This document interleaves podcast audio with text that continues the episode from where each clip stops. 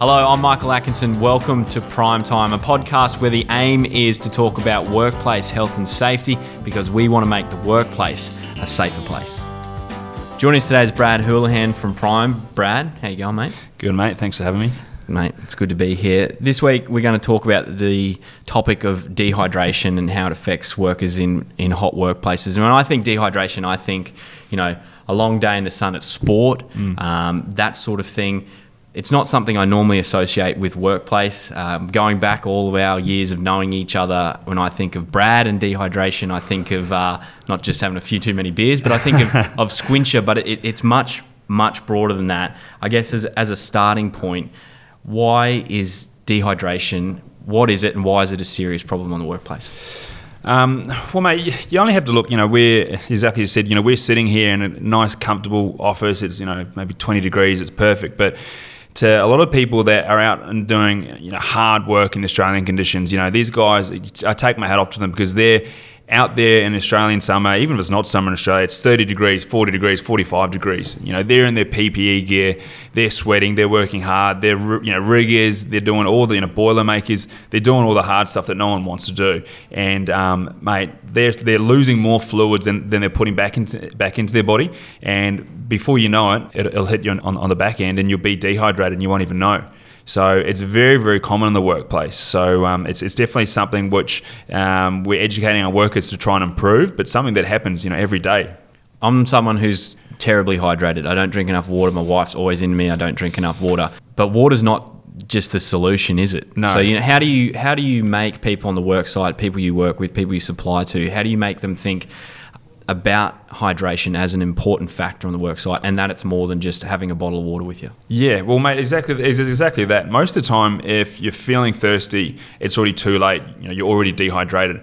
You know, it's very common as well. A quick way to identify if you are dehydrated is, is having a look at the colour of your urine. As you said, if, if Mine's it's very yellow, mate. Yeah, mate, that's no good. That's probably after a couple of too many drinks on the weekend. But, mate, a good way to look is look straight. If it's clear and, and, and you can see through it, it's a good sign that you're, you know, that, that you're hydrated. But uh, if it's a darker colour and it, you know, it doesn't smell that great, it, it's pretty evident that, you, that you're, you're gone past the stage of dehydration and, and you need to hydrate straight away.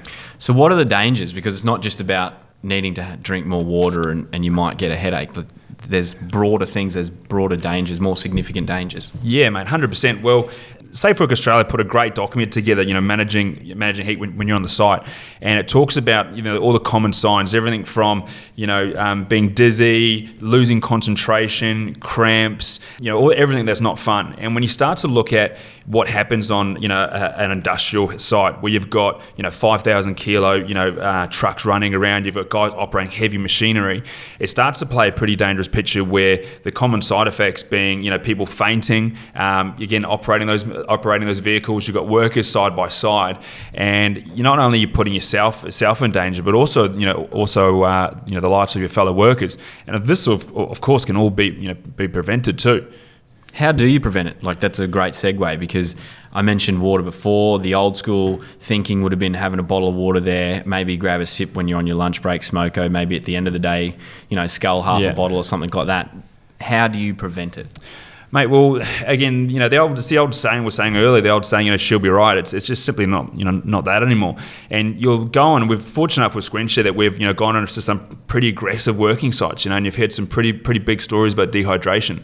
And water's just not enough. And people will be, you know, hear the stories, oh, putting water, so much water back into my body, but it just, it just wasn't working. And the reasons why is because as you're sweating, you're actually losing electrolytes. Uh, and those electrolytes play very critical roles in your body, your body's function, your organ function, central nervous uh, system. You, you know, you're looking at say your, your muscle function, so you're cramping. So when you start to put those into effect, the water just doesn't have that. So you need to put electrolytes back into your body, either through something of the way of food, which is pretty hard to do when you're you know your eight or nine, ten hour shift. But the main way, the other main way to do it is through fluid, through electrolytes. Yeah.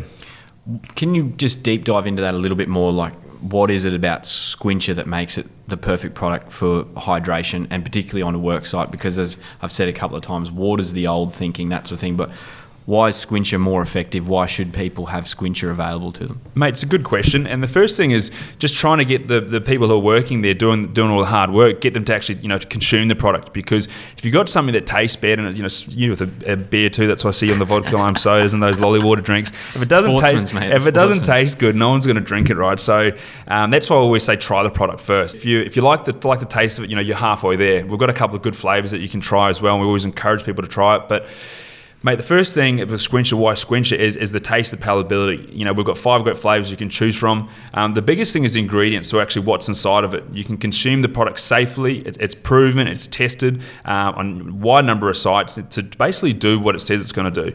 You know, it's been the market leader in the industrial sector globally for a long time, but particularly here in Australia, you know, since 99.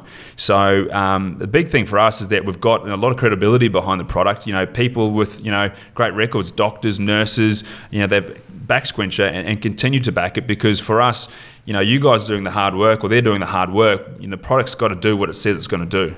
We've got this this great um, cooler here, big yellow cooler. That's easy to identify on the worksite, but that's got to sit somewhere pretty stable. It's maybe it's on the back of the ute, maybe it's on the ground floor. On worksites we, these days, it's not just one, maybe two levels. Like there's big construction sites that yeah. you know, a multi multi stories, yeah. that sort of thing. So how can how do people stay hydrated when they're when they're lynched up, you know, way up high? They're on, um, you know, way up high on a construction so the, site. the good thing about Sqwincher is is the, the the unique packaging it comes in. So whether you've got you know a, a, truck full of workers that you might strap a 20 litre cooler to, if you're an individual out, you know, out by yourself, you might have say a sugar-free options or a Qwik Stiks where you have you know one water bottle and, and, and you go away. And again, that's the the unique the, new, the new unique opportunity of Sqwincher is that you've got depending on what you do for work. Uh, again, there are pack site backpack options, in, uh, you know, for everyone a frozen electrolyte option as well. So you know if you've got a, a fr- freezing freezing capability, you can, you can, put your freezer in. Uh, we've also got um, a, a, fast pack where the pack becomes your cup and you rip it up and add water. So depending on the individual and depending on what they're doing, there, there's packs and formulations you know for every job site. One thing I'm fascinated about is um, the mentality around it and that sort of thing and it's probably something that's put at the back of the mind. In a lot of people's that old school thinking that um, the things you need to protect yourself from on, on work sites are, are, falls or being hit and that sort of mm. stuff. And that's something that we'll cover later. But when you're trying to address the issue of of hydration and the importance of it and the dangers of dehydration, mm. what's the sort of what's the feedback or the pullback or the pushback you get from from clients and people when you're trying to educate them? I think the biggest thing, Echo, is just the culture, changing the culture, and we're very. It's, it's great because again, we go around, we do a lot of work with you know toolbox talks, you know, th- through big, sites big and small, and we talk to the workers and educate the workers about the importance of uh, hydration and you know what it does to your body, how it's a 24 seven, you know, it's a 24 seven plan for your body. Um, you can't just do it when you're on work. You've got to you know, hydrate, you know, you know, all day round. It's just changing that culture, and we're very lucky that Australia's starting to educate their people a lot more and, and building a, a, safer working environment, building a better culture. You know, you see too often you work onto a site and they'll have information about safety things about your hard hats or your, or your boots, as you said. But again, change that culture to you know setting up hydration stations, setting up effective hydration plans for the workers, whether it be three or four scheduled you know stops to, again to hydrate throughout the day. Simple things like urinal charts to just constantly reinforce that message about the importance of, of hydration and, and, keeping each other safe on site. It doesn't mean you can't have a few beers at the end of the day, does it? Oh, of course not. It makes it, it makes it all, all worthwhile, right? it's such a fascinating topic because I think it is a really important part of, of the workplace. It's not something that should be just thought about as as an additive to sport anymore. Mm. You need to be hydrated on the work site. I can see why people would listen to what you've got to say and be like, yeah, right, this is something we need to have as part of our work site, Brad. It's been good having you on here. Cheers, mate. Appreciate it, Echo. Another great episode of Prime Time. We thank you for listening. Make sure you subscribe wherever you get your podcast from because subscribing means you won't miss an episode. Give us a rating too. It just boosts it up the list a little bit more and it lets other people know that it's out there and they can catch this stuff as well. Feel free to visit the website www.primepryme.com.au. If you've got any feedback, jump on the socials, LinkedIn or Facebook Tell us what you like. Tell us what you don't like. Tell us what you'd like to hear. Send us some questions and we'll address those in future podcasts as well. Until next time, thanks for listening to Prime Time.